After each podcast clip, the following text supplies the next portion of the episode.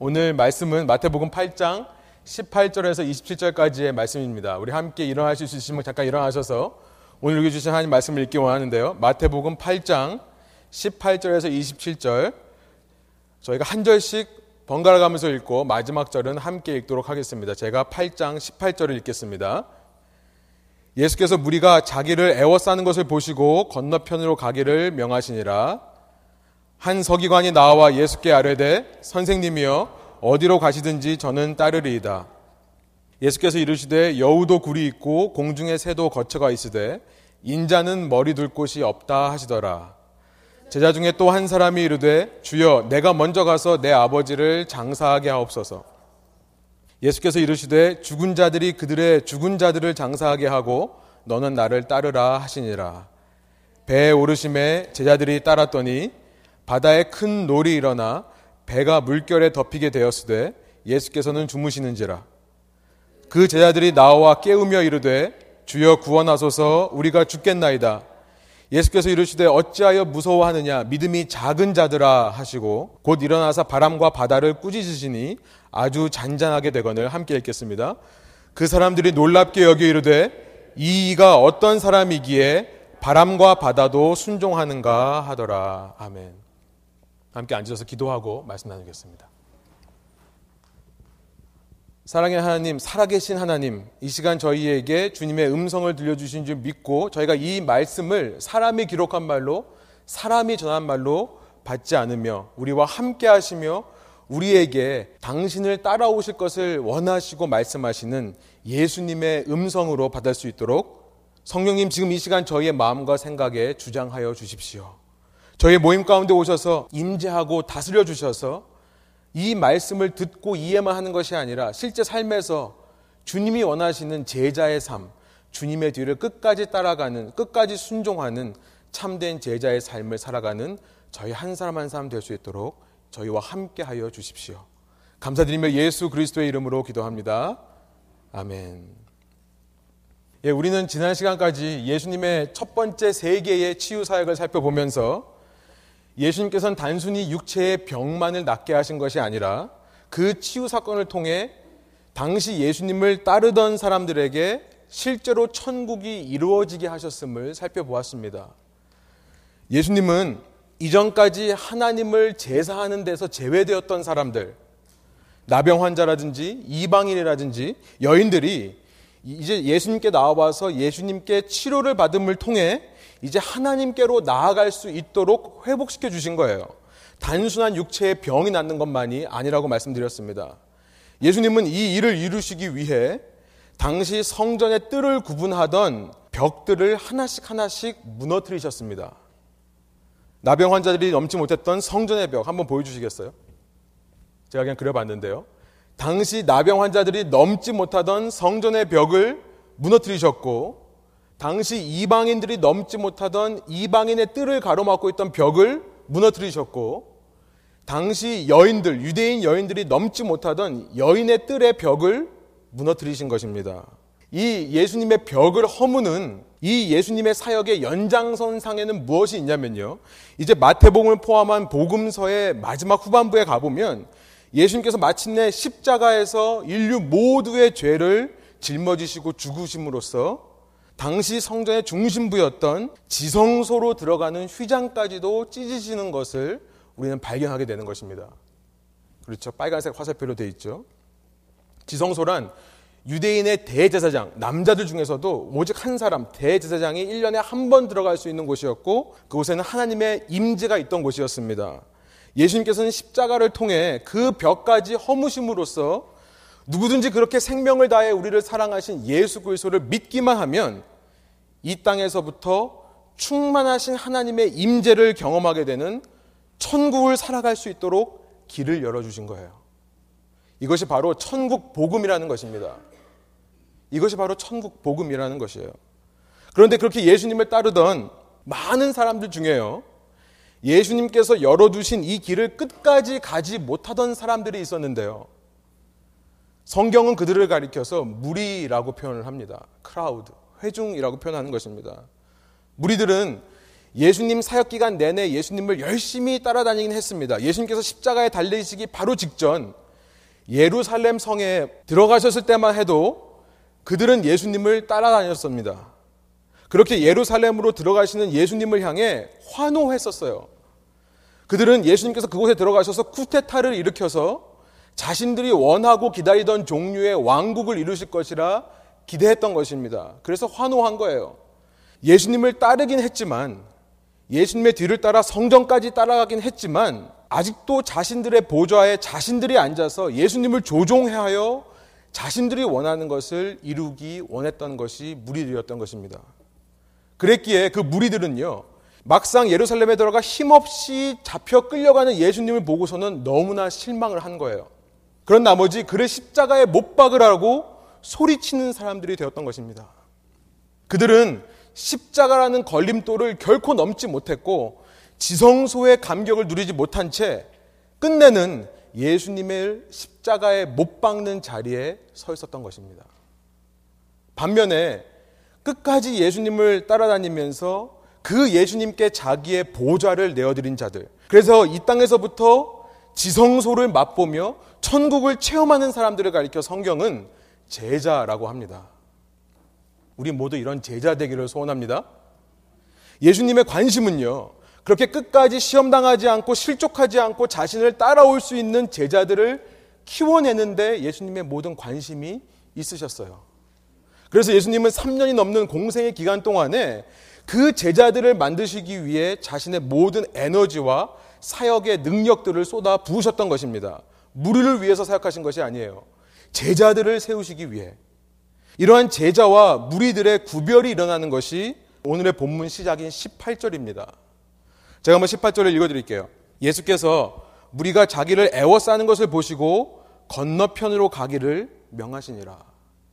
이전까지 무리와 제자들은 함께 말씀을 들었고 함께 치유 사역을 경험했습니다. 그런데 이제 예수님께서 무리들이 오는 것을 보시고 무리를 떠나시기 시작하시는 거예요. 이제는 한 배에 탈 수 있는 몇 명, 몇십 명하고만 동행하시기 시작하시는 것입니다. 여기서 우리가 기억해야 될 것은 예수님의 관심은 결코 사람들을 많이 끌어모아 자신의 세력을 만드는 데 있지 않으셨다는 것입니다. 오직 모든 시험과 유혹과 고난을 끝까지 참아내고 이겨서 지성소까지 들어갈 수 있는 참 예수님의 제자들, 소수이라 할지라도 그런 제자들을 세우시기를 원하셨다는 사실을 우리는 기억해야 할 것입니다. 지난 두 주 동안 한국 사회를 떠들썩하게 했던 사건들이 있었습니다. 아버지로부터 상습적인 성폭행을 당했다고 주장하는 새 모자의 사건 아시죠? 들어보셨죠?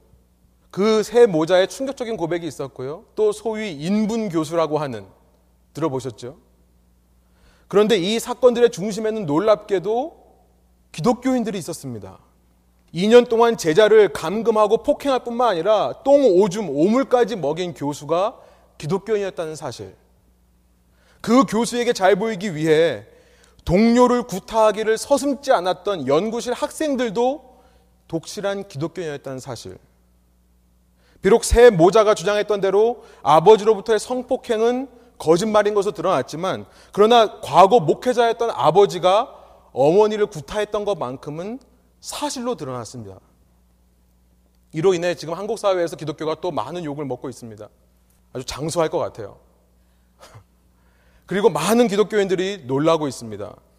아니, 어떻게 기독교인이라면서 이런 사건의 중심에 있을 수 있는가? 그러나 우리는요, 이 시대에 이렇게 제자 아닌 제자들을 교회에 차고 넘치게 한 이유에 대해 지적하는 달라스 윌라드 신학자의 말에 귀를 기울여야 할 줄 믿습니다. 그 말씀을 제가 좀 인용했는데요. 여러분 주보에도 있습니다. 적어도 지난 수십 년 동안 서구 세계의 교회는 제자도를 그리스도인 됨의 조건으로 삼지 않았다. 굳이 제자가 되거나 그러기로 마음먹지 않고도 누구나 그리스도인이 될 수 있으며 제자도를 향해 나가는 표시가 전혀 없어도 여전히 그리스도인으로 남을 수 있다라고 얘기합니다. 달라스 윌라드는요. 그의 책 잊혀진 제자도라는 책에서 그 결과로 인해 교회 안에는 소위 뱀파이어 크리스천이라고 하는 흡혈귀 기독교인들이 차고 넘친다라고 기록을 하고 있습니다. 그들은 예수님께 나와서 이렇게 말하는 자들이라고 해요. 부디 당신의 피가 조금 필요합니다. 하지만 저는 당신의 학생, 제자가 되거나 당신의 성품을 닮을 마음은 전혀 없습니다. 솔직히 제가 인생을 좀 즐기는 동안에 모른 척 좀 해주지 않겠습니까? 천국에서 뵙겠습니다. 라고 말하는 사람들이 뱀파이어 크리스천이라는 거예요. 이런 뱀파이어 기독교인들, 제자 아닌 제자들이 바로 오늘 본문 18절에 나오고 있는 무리의 또 다른 표현이 되는 것입니다. 그래서 우리는 오늘 말씀의 시작인 18절에서 이 질문을 할 수밖에 없는 것입니다. 과연 제자는 누구인가? 어떤 사람들이 예수님의 제자가 될 수 있는가? 마태는 마태복음 8장과 9장에 걸쳐서 10가지 예수님의 치유 사역을 기록한다고 말씀드렸죠. 그런데 그 구조를 잘 살펴보면요. 10개의 치유 사역을 3개씩 3개로 나열하고 있습니다. 3개씩 3개면 9개인데요. 한번 보여주시겠어요? 첫 번째 3개가 우리 전시가 바꾸고요. 이제 앞으로 볼 3개가 나오고요. 그 다음에 일곱 번째, 여덟 번째를 하나로 합쳐서요. 죽은 자를 살리러 가시는 길에 혈루병 여인이 와서 만지는 이 사건을 하나로 하시면서 또 세 가지 사건으로 이렇게 그룹을 지고 있어요. 그런데 그 세 가지 사건 그룹 사이사이에 제자도에 관한 말씀을 하시는 본문을 기록하고 있습니다. 우리가 오늘 살펴보는 이 8장 18절과 22절 본문과 우리가 나중에 살펴볼 9장 9절에서 17절의 본문이 바로 그것입니다. 각 치료 사건 중간중간에 바로 그 질문을 하고 있는 거예요. 도대체 누가 제자가 될 수 있는가? 어떤 사람이야만이 예수님의 제자가 될 조건과 자격이 있는 것인가? 예수님의 치유 사역은 그 자체로도 의미가 있지만요. 육체의 병이 낫는 의미가 있지만 이 사역을 통한 예수님의 분명한 의도는 뭐냐면요. 우리가 이것을 알아야 됩니다. 치유 사역을 통한 예수님의 의도는 제자들을 양성해내는 것이었어요. 제자들을 양성해내는 것. 이것을 다른 말로 제자도라고 합니다. 주부에 한번 써보시기 바래요. 그래서 8장과 9장이 끝나고 나서 10장에 가면 이렇게 치유 사역의 10가지를 보여주고 난 다음에 10장 맨 처음에 12명의 사도들의 제자들의 이름이 기록되어 있는 것입니다. 치유 사역을 통해 제자들을 양성해내는 것에 관심이 있었다는 사실을 우리는 이 구조 속에서 알게 되는 것입니다. 아무튼 이러한 문맥 속에서 우리가 오늘 본문을 좀 더 자세히 들여다 볼 텐데요. 여러분 이 말씀을 읽으시면서 치유 사역과 제자도는 뗄래야 뗄 수 없는 관계인 것을 기억하시고 어떤 사람들이 제자가 될 수 있는지 오늘 내가 그런 제자가 되기 위해서는 어떤 결단이 필요한지를 염두에 두시면서 말씀을 살펴보도록 하겠습니다. 우선 18절에 보니까 예수님은 무리가 둘러싸자 말씀드린 대로 제 아들로 하여금 갈릴리에 배를 띄우라라고 명령하십니다. 바다 건너편으로 가시겠다는 것입니다. 그때 예수님 앞에 두 명의 제자들이 나타나요. 사실 제자들은 아니고 제자 후보들입니다. 그리고 예수님께서는 이 두 사람을 통해 제자의 조건을 우리에게 알려주시는 것 같습니다. 첫 번째 사람이 19절에 등장합니다. 제가 한번 읽어드릴게요. 한 서기관이 나와 예수께 아뢰되 선생님이여 어디로 가시든지 저는 따르리이다. 그는 서기관이었습니다. 스크라이브. 당시 서기관이라 하면 하나님의 율법과 성경을 공부하면서 회당에서 율법을 정하던 사람이었습니다. 그런데 그는 예수님을 가리켜서 선생님이라고 부르고 있어요. 그는 이전까지 예수님의 산상수훈을 못 들었던 것일까요? 그는 이전까지 예수님께서 하신 치유 사역을 경험하지 못했던 것일까요? 아니, 나병 환자도 이방인들도 예수님의 권위를 알아보고 예수님께 주님이라고 얘기하는데요. 이 서기관, 그렇게 율법을 잘 알고 성경에 능통했던 사람은 예수님의 권위를 알아보지 못하고 있는 것입니다. 여러분, 마태복음에서 예수님의 제자들은 예수님을 가리켜서 결코 절대 선생님이라는 표현을 하지 않는다는 사실을 아십니까? 이 디다스 칼로스라는 선생님이라는 표현은 제자들의 입에서 나온 적이 없습니다. 제자들이 특별히 마태복음에서는요, 예수님을 부를 때는 이 표현을 쓰지를 않아요. 아마도 이 첫 번째 후보는요, 제자가 될 자격이 없음을 마태가 힌트하고 있는 건지도 모르겠습니다. 그 결과는 우리는 알 수 없어요. 아무튼 그는 예수님을 선생이라 부른 후에 자신만만하게 이런 얘기를 합니다. 어디로 가시든지 나는 예수님을 따라갈 것입니다. 그의 당당함에 예수님께서 보이신 반응이 20절에 기록되어 있습니다. 우리 함께 20절을 한번 읽어보시겠습니다. 함께 한번 읽어볼까요? 예수께서 이르시되 여우도 굴이 있고 공중의 새도 거치가 있으되 인자는 머리 둘 곳이 없다 하시더라. 예수님께 어디든지 가겠다. wherever. 어디든지 가겠다라고 말하는 사람에게 예수님은 nowhere. 갈 데가 없다라고 말씀하시는 거예요. 이 서기관은 지금 예수님께서 어디로 가는지를 모르기 때문에 이런 얘기를 하는 거겠죠. 어디로 가는지 알았으면 이런 얘기를 하지 않았을 것입니다. 예수님께서 지금 어디로 가고 계십니까? 다음 시간 살펴보겠습니다만 예수님께서 가신 곳은 지도를 보여주시면 가버나움을에서 반대쪽인 이 걸게사라는 곳인데 성경에는 이것이 가다라 혹은 거라사라는 지명으로 나옵니다. 이것은 데카폴리스, 데가볼리라는 지역에 속한 해변가 도시예요. 데카폴리스라는 이 지역은요, 이방인의 거주지였습니다. 이곳은 유대인들이 살지를 않았습니다. 유대인의 서기관이 갈 수 있는 곳이 아니었어요. 간다고 해도 그곳에 가면 잘 곳이 있을까요? 없을까요? 집은 많지만 잘 곳은 없어요. 제가 말씀드린 대로 유대인들은 관습상, 율법주의적인 관습상 이방인의 집에 들어가기를 꺼려 했습니다. 가도 잘 데가 없는 거예요. 아니, 이런 율법주의적인 관습의 문제는 그렇다 치더라도 예수님은 실제로 사역을 하시면서 여러 곳을 떠돌아다니면서 사역하셨기 때문에 막상 집이 없으실 때가 있었습니다. 베드로의 집에서 주무시거나 이렇게 숙소가 있을 때도 있었지만 돌아다니면서 사역하실 때는 주무실 곳이 없었던 것도 사실이에요. 오늘 본문 24절에 보니까 심지어 예수님은 그날 밤 배 안에서 주무셨다라고 기록하고 있어요. 예수님의 말씀이 맞는 거죠. 잘 데가 없는 거예요. 예수님은 지금 이 첫 번째 사람이요. 자신이 감당할 수 없는 사실을 요구하고 있다는 것을 아셨습니다. 그랬기에 그에게 이런 말씀을 하신 거예요. 첫 번째로 어떤 사람이 제자이고 누가 예수님의 제자가 될 자격이 있는가? 여기서 발견하는 제자도의 핵심은 바로 이것입니다. 제자가 된다는 것은요. 나의 헌신만으로는 이룰 수 없는 것이라는 거예요. 나의 열정, 나의 욕구, 나의 노력만으로는 이룰 수 없는 것이 제자도라는 사실입니다. 서기관에게는 그런 열정이 있었지만 할 수가 없었던 거예요. 가끔 저에게 목회자로 헌신하고자 하는 사람들이 조언을 구하는 사람들이 있습니다. 저는 목회하면서 특별히 청년 중에요. 목회자와 선교사들을 많이 만들고 싶은 마음이 있기 때문에 그런 사람들이 있다 그러면 저는 너무 그 얘기를 하는 것을 기뻐해요. 너무 좋아합니다. 근데 그런 형제 자매들을 만나서 제가 고민하고 고민을 들어주고 상담하면서 제가 하는 늘 하는 얘기가 뭐냐면 바로 이거예요. 너의 헌신이 중요하지 않다라는 얘기를 합니다. 너의 헌신은 중요한 게 아니다. 하나님은 너의 헌신이 필요 없다는 얘기를 합니다. 현대는 많은 사람들이 예수님을 도와준다는 생각으로 목회에 헌신하는 사람들이 있다. 혹은 자신의 지적 만족을 위해 신학교에 가고 심지어는 목회자로서 누릴 유익 때문에 마땅히 교회가 공급해주고 교인들이 섬겨줘야 된다는 생각에 목회자로 헌신하는 사람들도 있다. 그러나 제일 중요한 것은 내가 무엇을 헌신할 것인가가 아니라 나를 향한 그의 부르심이다라는 말을 합니다. 부르심이 중요한 것입니다. 내가 하고 싶어서 헌신하는 것이 아니라 그의 부르심이 있기 때문에 내 속에 그 부르심에 헌신하고 싶은, 순종하고 싶은 마음이 생겨난다는 것입니다. 그러므로 우리 속에 어떤 부르심이 있는가를 먼저 점검해야 되는 것입니다. 그러지 않고 헌신부터 하면요.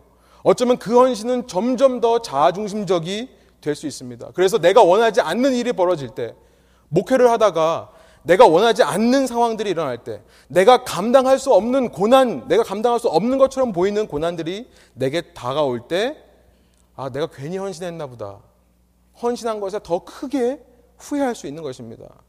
그런 자들에게 예수님께서 어딜 가려고 하느냐? 갈 데가 없다. nowhere. 머리 둘 곳도 없다라고 말씀하시는 것이 아니시겠습니까? 여러분, 목회자뿐만 아니라 제자가 된다는 것도 마찬가지라고 생각합니다. 사랑하는 여러분, 여러분께서 이 사실을 반드시 기억하셨으면 좋겠습니다. 내가 선택하는 것이 아닙니다. 내가 헌신해서 이루는 것이 아닙니다. 제자도란 나에게 선택권이 있는 것이 아니에요. 자꾸 나에게 선택권이 있다고 생각을 하니까 이런저런 조건들을 따집니다. 그냥 적당한 수준에서 길을 가다가 멈출 수 있다라고 생각하는 것입니다. 굳이 지성소까지 가지 않아도 괜찮다라고 생각을 하는 것입니다. 뱀파이어 크리스천, 무리의 수준에서 벗어나지를 못하는 것입니다. 거기에 그냥 만족해버리는 거예요. 여러분, 성경 어디에 예수님의 부르심이 선행되지 않는 제자도가 있습니까? 그 누가 예수님의 부르심이 선행되지 않고 제자가 되는 사람이 있냐는 거예요. 우리는 기독교인이 된다. 주님의 몸된 교회 교인이 된다. 라는 말이 제자가 되는 것이란 말과 동일한 말인 것을 기억하면서요. 그렇게 제자가 되는 것은 오직 예수님의 부르심에 반응할 때만 가능하다는 사실을 잊지 말아야 하겠습니다. 여러분, 그렇다면 우리가 매 순간 매일매일 목숨을 걸고 붙잡아야 되는 목숨을 걸고 날마다 점검해야 되는 질문은 뭐냐면 그럼 과연 나를 향한 부르심은 무엇이겠냐라는 질문이겠죠. 마태복음은요. 언제나 한 가지 최종적인 부르심, 마지막 궁극적인 부르심을 향해 달려간다라고 말씀드렸습니다. 마태복음 맨 뒤에 있는 마태복음 28장 18절에서 20절이에요. 부르심 중에 최고 부르심인 지상 대명령입니다. 18절이 이렇습니다. 예수께서 나와 말씀하여 이르시되 하늘과 땅의 모든 권세를 내게 주셨으니 우리 한번 19절부터 한번 같이 읽어 볼까요? 그러므로 너희는 가서 모든 민족을 제자로 삼아 아버지와 아들과 성령의 이름으로 세례를 베풀고 내가 너희에게 분부한 모든 것을 가르쳐 지키게 하라. 볼지어다 내가 세상 끝날까지 너희와 항상 함께 있으리라 하시니라. 예수님은 베드로를 부르실 때 그냥 어부로 부르신 것이 아니라 사람을 낚는 어부로 부르셨다는 사실을 기억하십시오. 그리고 그의 이름을 시몬, 모래라는 뜻의 시몬에서 개바, 베드로, 반석이라는 뜻의 베드로로 바꾸신 후에 예수님께서는 그 반석 위에 내 교회를 세울 것이다 말씀하셨음을 기억하시기 바랍니다. 예수님께서 이 땅에 세우신 교회는요, 마지막 때에 사람을 낳기 위한 교회인 거예요. 이 마지막 때에 모든 사람을 제자로 삼기 위한 교회인 것입니다. 그 사명을 받고 부르심을 받은 신앙 공동체가 교회인 것이에요. 그래서 제자도를 쓴 데이비드 왓슨은 이렇게 얘기합니다. 예수님은 자기 교회를 세우시기 위해 오셨다. 자기 회원의 유익만 생각하는 클럽과는 달리 교회는 전적으로 비회원의 유익을 위해 존재하는 곳이다. 여러분 두 번째 제자도의 조건은 무엇인가? 두 번째로 등장하는 사람을 보면 우리가 그 두 번째 조건을 찾을 수 있는 것 같습니다. 21절과 22절이에요. 제가 한번 읽어 드릴게요. 제자 중에 또 한 사람이 이르되 주여 내가 먼저 가서 내 아버지를 장사하게 허락하옵소서. 예수께서 이르시되 죽은 자들이 그들의 죽은 자들을 장사하게 하고 너는 나를 따르라 하시니라. 이 두 번째 사람은 제자 중에 한 사람이라고 하는 것을 볼 때 아마도 예수님과 함께 배를 타러 내려갔던 작은 무리에 있던 사람들 중에 한 사람이었던 것 같습니다. 그러나 아직은 예수님의 제자가 된 것 같지는 않습니다. 왜냐하면 22절 끝에 가서야 너는 나를 따르라라고 예수님께서 부르시기 때문입니다. 이 두 번째 사람은 그러나 제자도의 부르심이 있기 전에 한 가지 요구가 있었어요. 그것이 무엇이었습니까? 먼저 가서 자신의 아버지를 장사하도록 허락해 달라는 것이었어요. 당시 장례는 사람이 죽은 후 24시간 안에 이루어지는 것이었습니다. 그 기간 동안에 부모님이 돌아가셨을 경우 자녀는요, 모든 다른 율법의 요구로부터 자유로워집니다. 오직 한 가지만 하면 돼요. 부모 장례만 하면 되는 것이에요. 10계명의 다섯 번째 계명인 부모를 공경하라는 계명을 중요시했기 때문에 이 기간 동안에는 다른 일을 하지 않아도 된다고 생각했던 것입니다. 그러니까 쉽게 말하면 내 아버지를 장사하러 가겠습니다라고 말하는 사람에게 가지 말라고 할 수 있는 사람이 아무도 없었던 거예요. 그런데 예수님은 지금 가지 말고 나와 함께 배 타러 가자 그러시는 거예요. 이 도대체 무슨 의미일까요? 중동 신학자로서 오랜 시간 동안 중동에 살면서 40년 넘게 중동에서 이 신약 성경을 연구한 케네스 베일리라는 신학학자가 있습니다. 그분이 쓰신 책에 보면 여기서 아버지를 장사하게 해달라라는 표현은요, 당시 실제로 아버지가 돌아가셨을 때만 사용했던 것이 아니라 유대인들의 수고적인 표현으로 자식들이 부모님이 돌아가기 전까지 집에서 부모님을 봉양하고 모시는 것을 가리켜서 이런 표현을 썼다고 합니다. 그러니까 지금 부모님께서 돌아가신 것이 아니라 이 사람은 이런 얘기를 하고 있는 것일 수 있어요. 부모님이 돌아가시기 전까지 내가 좀 기다렸다가 돌아가시고 나면 예수님을 따르겠습니다. 저는 그 힌트를 어디서 얻냐면 동일한 사건을 기록한 누가복음에 보면 제가 시간 없으니까 그냥 넘어갈게요. 여러분 주부에 있습니다. 누가복음 9장 59절부터 62절에 보면 오늘 본문 지금 읽은 21절 22절과 동일한 사건을 기록하면서 누가는 한 가지 이야기를 덧붙여요. 또 다른 사람이 이르되 주여 내가 주를 따르겠나이다마는 나로 먼저 내 가족을 작별하게 허락하소서. 좀 똑같은 얘기를 하는 것이라 생각합니다. 예수께서 이르시되 손에 쟁기를 잡고 뒤를 돌아보는 자는 하나님의 나라에 합당하지 아니하리라 하시니라. 결국 두 번째로 우리가 알게 되는 것은요. 누가 제자가 되는 것입니까? 물론 부모를 공경하고 가족을 사랑하는 사람의 제자가 되는 것입니다. 그러나 세상 누구보다 예수님을 사랑하는 사람, 세상 그 누구보다 그 무엇보다 예수님을 최고의 가치에 줄 수 있는 사람이 예수님의 제자가 될 수 있다고 말씀하시는 거예요. 그래서 누가복음 14장에 이런 말씀이 있는 거죠. 14장 26절입니다. 무릇 내게 오는 자가 자기 부모와 처자와 형제와 자매와 더욱이 자기 목숨까지 미워하지 아니하면 능히 내 제자가 되지 못하고. 여러분 두 번째 누가 제자가 되는 것입니까? 예수님을 최고로 사랑할 수 있는 사람. 예수님께 인생 최고의 가치를 올려드릴 수 있는 사람이 제자가 될 수 있다는 사실을 오늘 두 번째에서 보게 되는 것입니다. 마지막 세 번째로 어떤 사람이 제자이고 누가 제자가 될 수 있는가? 이것은 본문 23절부터 27절에 기록된 한 사건을 통해 우리가 그 조건들을 찾아볼 수 있습니다. 이렇게 제자들과 함께 배에 오르신 예수님께서는요, 그 배 위에서 이제 잠을 청하십니다. 그런데 갑자기 큰 놀, 폭풍이 일어나는 거예요. 당시도 그렇지만 지금도 갈릴리 바다는 20분에서 30분 만에 고요했던 바다가 폭풍과 휘몰아치는 거센 바다로 바뀐다고 합니다. 수면보다 680피트 밑에 있기 때문에 항상 따뜻한 공기가 있는데요. 서쪽에 있는 계곡으로부터 찬 공기가 오기만 하면 여러분 더운 공기가 아래에 있고 찬 공기가 위에 있으면 스톰이 생기는 거 아시죠? 그래서 실제로 지금도 30분 만에 이게 바뀐다 그래요. 잠을 잘 정도로 고요했던 바다가 갑자기 풍랑이 있는 것입니다. 놀라서 제자들은 예수님께 25절에 보니까 주여 구원하소서 라고 외칩니다. 그들의 외침에 대해 예수님께서 26절 이렇게 말씀하세요. 우리 한번 한 목소리로 읽어볼까요? 예수께서 이르시되 어찌하여 무서워하느냐 믿음이 작은 자들아 하시고 곧 일어나사 바람과 바다를 꾸짖으시니 아주 잔잔하게 되거늘 믿음이 작은 자들이라고 되어 있는데요. 이것은 마태복음에 계속해서 등장하는 예수님의 표현입니다. 여기만 나오는 것이 아니에요. 이 전에도 나왔고 이후에도 계속 나옵니다. 그런데 이것은요, 믿음이 조금 있다는 말 뜻이 아닙니다. 이것은 믿음이 없음을 말씀하시는 거예요. 그렇지 않습니까? 여러분, 믿음이라는 것은 온전한 믿음, 100%의 믿음이 아니면 반만 믿는다, 3분의 1만 믿는다 말할 수 없는 거죠. 완전한 믿음이 아니면 사실은 믿음이 없는 것입니다.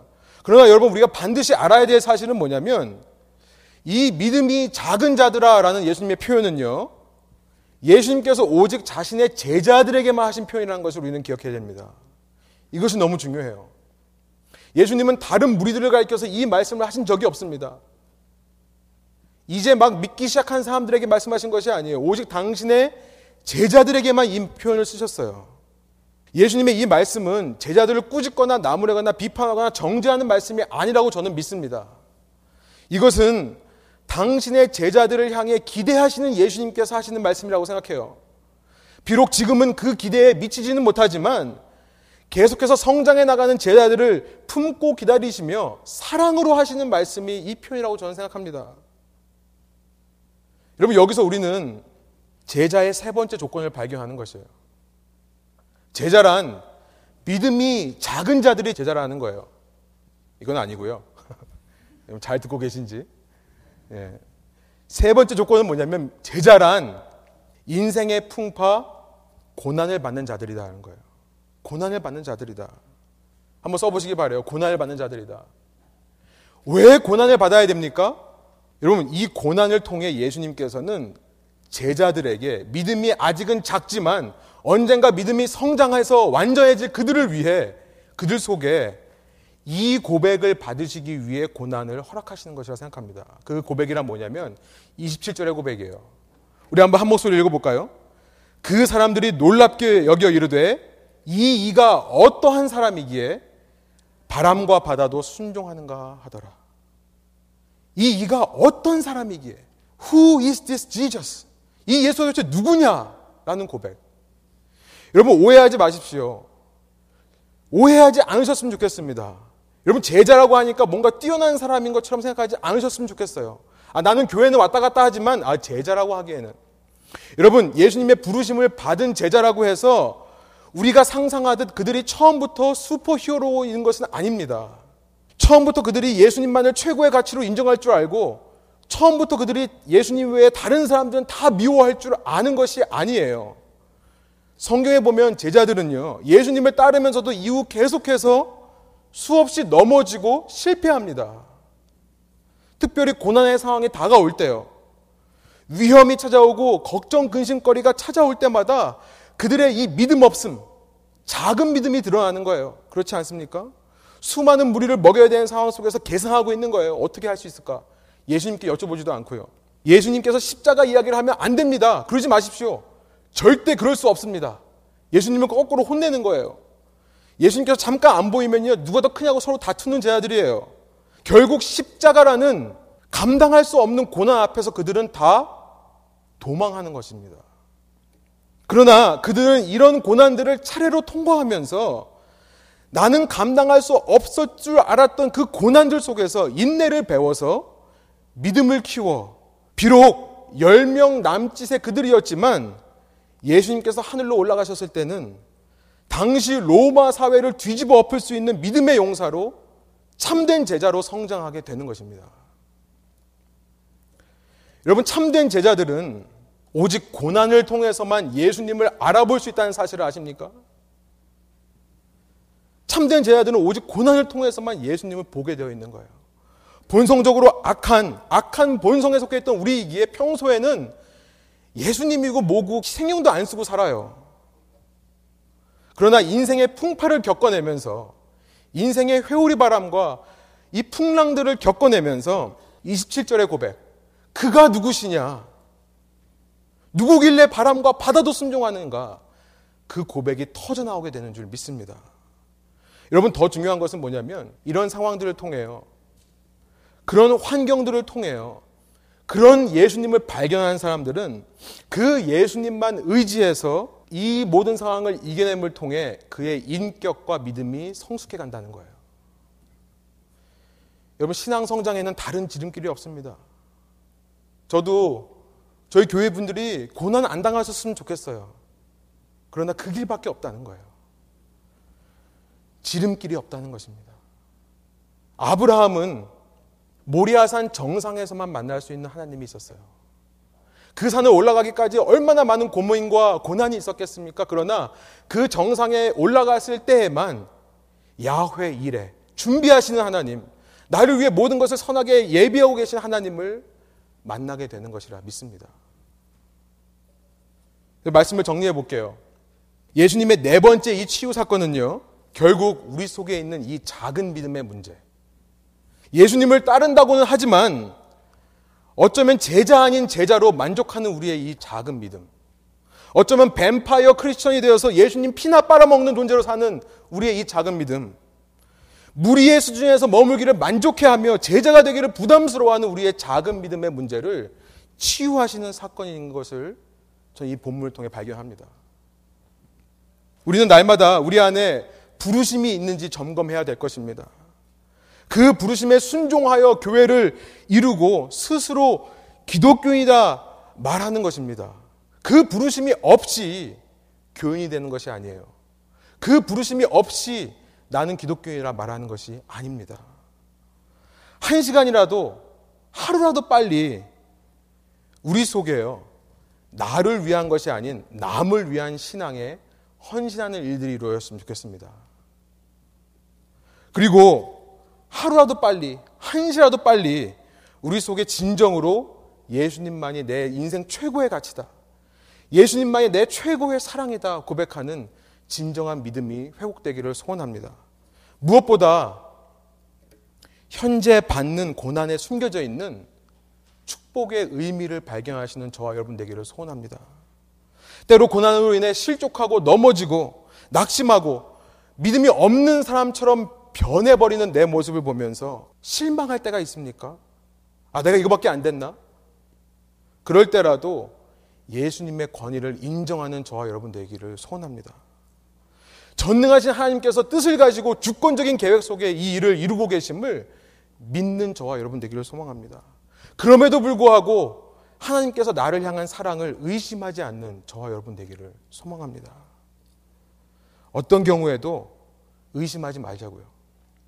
그 과정을 통해 제자가 되어가는 것을 믿으면서 환란 중에라도 기뻐할 수 있는 우리 레분교회 성도님들 한 분 한 분 되시기를 간절히 축복하며 말씀을 전합니다. 함께 기도하시겠습니다. 제가 대표로 기도하겠습니다. 하나님 그렇습니다.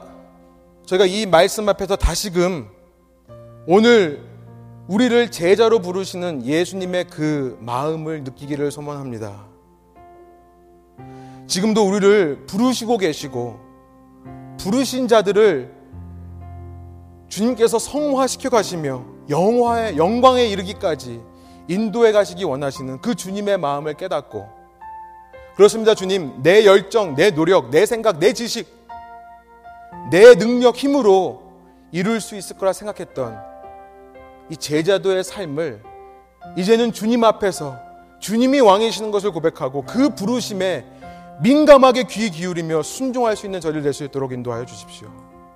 그런 고백이 저희 속에 회복되기를 소원합니다. 하나님 우리의 믿음 없음을 불쌍히 여겨 주시고 우리에게 믿음에 믿음을 더하여 주십시오.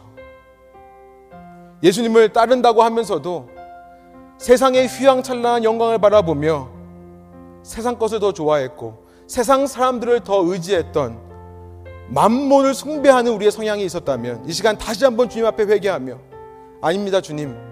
주님만이 내 최고의 가치고 주님만이 내 최고의 사랑입니다. 결단할 수 있는 저희들 될 수 있도록 성령님 이 시간 저희의 마음과 생각을 깨워 주십시오.